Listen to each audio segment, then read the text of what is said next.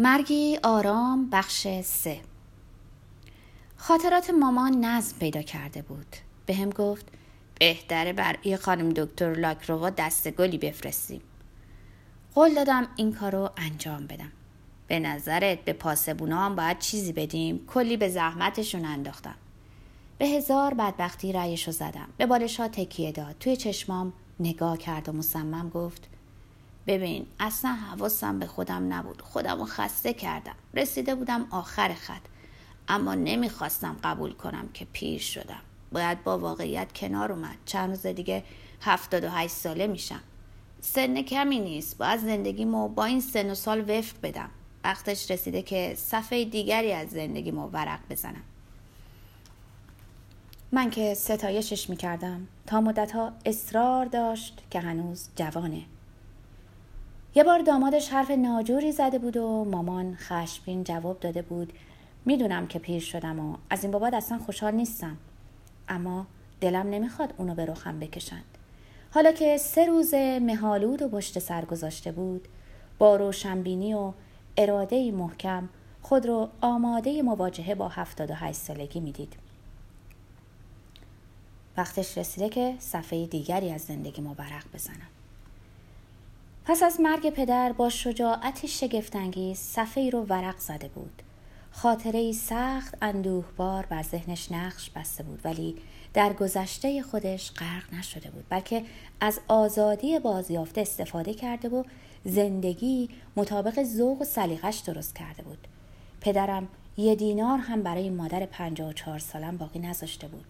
آزمون‌هایی رو گذروند و دوره‌هایی دید و سرآخر گواهینامه‌ای گرفت که با اون میتونست به استخدام دوایر صلیب سرخ درآید و کمک کتابدار شود. دوباره یاد گرفته بود دوچرخه سواری کنه و با دوچرخه به ادارش میرفت. بعد از جنگ تصمیم گرفت در خونه خیاطی کنه. اون موقع میتونستم در مخارج خونه کمکش کنم، اما از بیکاری خوشش نمیومد. از اونجا که دلش میخواست اونطور که میخواد زندگی کنه، هزار و یک کار برای خود تراشیده بود. مدتی برای کتابخونه آسایشگاه مسلولان هومه پاریس و بعد هم برای کتابخونه کانون کاتولیک‌های محله داوطلبانه کار میکرد. دوست داشت با کتابا ور بره، اونا رو جلد و طبقه بندی کنه، کارتکس براشون تنظیم کنه و به خوانندگان مشاوره بده.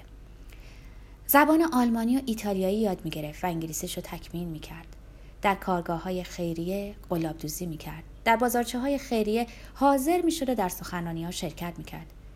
کلی دوست جدید برای خودش پیدا کرده بود و دوباره سراغ دوستای قدیمی و خویشاوندانی رفته بود که بدخلقی‌های پدر رمانده بودشون. اونا رو با شور و شوق در خونه کوچکش جمع می‌کرد. حالا تونسته بود یکی از آرزوهای دیرینش رو تحقق بخشد. مسافرت درد مفاصل پاهاشو خشک کرده بود و هر قدمی که برمی‌داشت نبردی علیه این درد بود.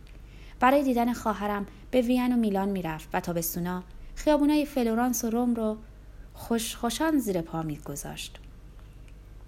از موزه های بلژیک و هلند دیدن میکرد. این اواخر که تقریبا فلج شده بود، قید سفر به شهرهای دور و نزدیک رو زده بود. اما وقتی دوستان یا بستگانش به ییلاق و شهرستانها دعوتش میکردن، نمیتونست جلو خودش رو بگیره. بلافاصله چمدونش رو میبست و به کمک ماموران راه آهن سوار قطار میشد. مسافرت با ماشین خیلی دوست داشت. این اواخر کاترین نوه خواهرش اونو شبونه با یه سیتروئن به میرینیاک برده بود. چهارصد و پنجاه کیلومتر. اما اون تر و تازه مثل گل از ماشین پیاده شده بود. سرزندگیش منو به حیرت مینداخت و شجاعتش رو تحسین میکردم. اما چرا به محض اینکه به حرف اومد، کلماتی بر زبان آورد که مثل آبی سرد بر من فرو ریخت. از شبی گفت که در بوسیکو سپری کرده بود.